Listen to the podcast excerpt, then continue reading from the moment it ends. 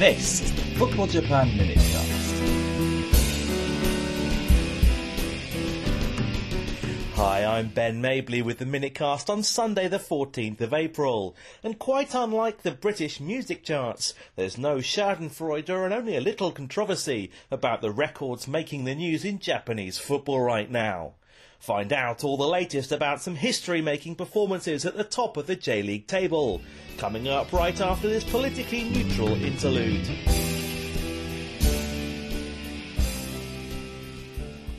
Well, hello again, and in an unlikely top of the table battle on Saturday evening, a stunning goal by Shin Kanazawa sent Omiya Ardija on their way to a 2-1 victory away to Cerezo Osaka, which extends their unbeaten run to a joint J1 record of 17 league matches.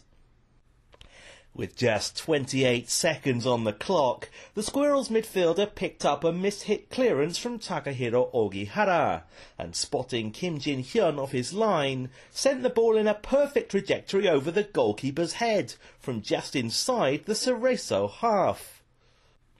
Ogihara made up for his early error just before the interval, with a lovely chipped ball over the Omiya defensive line, allowing Yoichiro Kakitani to run through and net his fourth of the season, with a typically cool finish.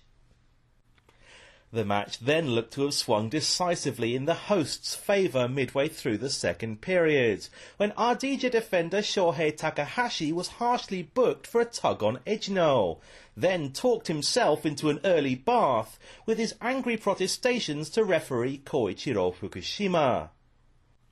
However, Zdenko Verdenik's men held on and got their reward with five minutes remaining.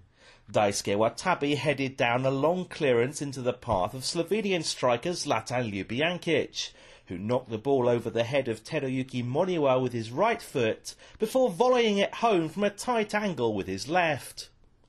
Omiya's unbeaten sequence equals the record set by Kashima Antlers in 2009.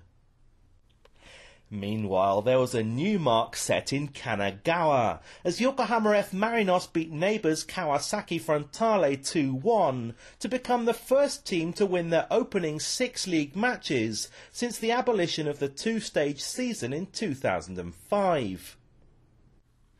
Seitaro Tomisawa opened the scoring for Marinos shortly before half-time with a near-post header from Shunsuke Nakamura's corner but the latter was culpable for the Kawasaki equaliser, and fortunate not to be sent off in the process.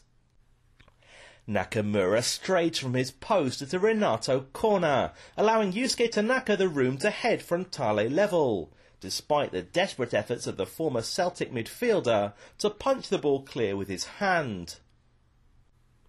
Yokohama had every reason to be thankful when their late winner came from another Nakamura corner, with substitute Jin Hanato firing through a crowd of players to keep the leaders two points clear at the top.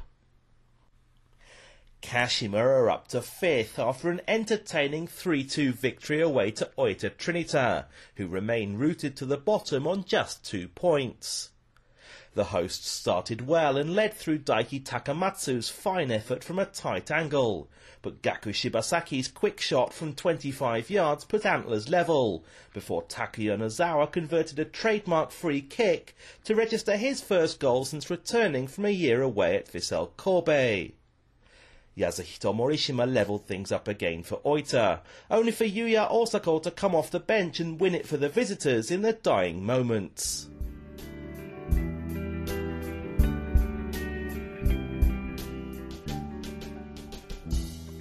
Shimizu S-Pulse look to have put their defensively disastrous start to the season behind them, after a 1-0 derby success at home to winless Jubilo Iwata made it three clean sheets in a row.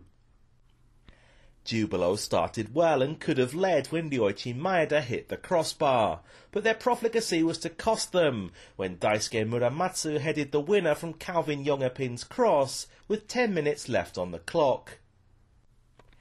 Elsewhere, two excellent goals from Kensuke Fukuda and Hugo inside the opening 11 minutes kicked off a wonderful all-round performance for Ventforet Kofu as they beat Kashiwa Reysol by three goals to one.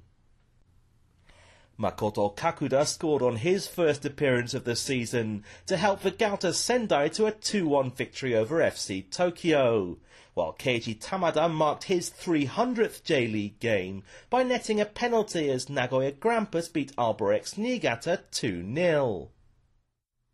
In Sunday's matches, Urawa Reds enjoyed a straightforward 2-0 win against Shonan Bellmare, while a second half brace from Hisato Sato allowed Sanfrecce Hiroshima to emerge as victors by the same scoreline at home to Sagan Tosu. It was the reigning champions' first home win of 2013.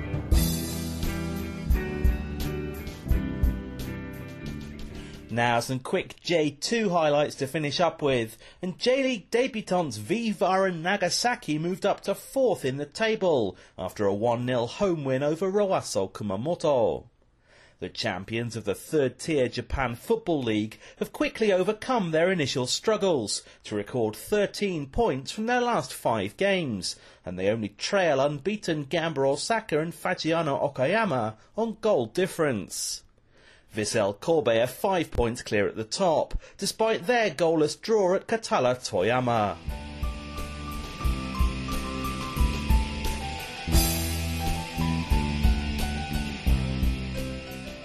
Well, that's all from me for today. Join me again as always next week for another roundup of all the Japanese football action.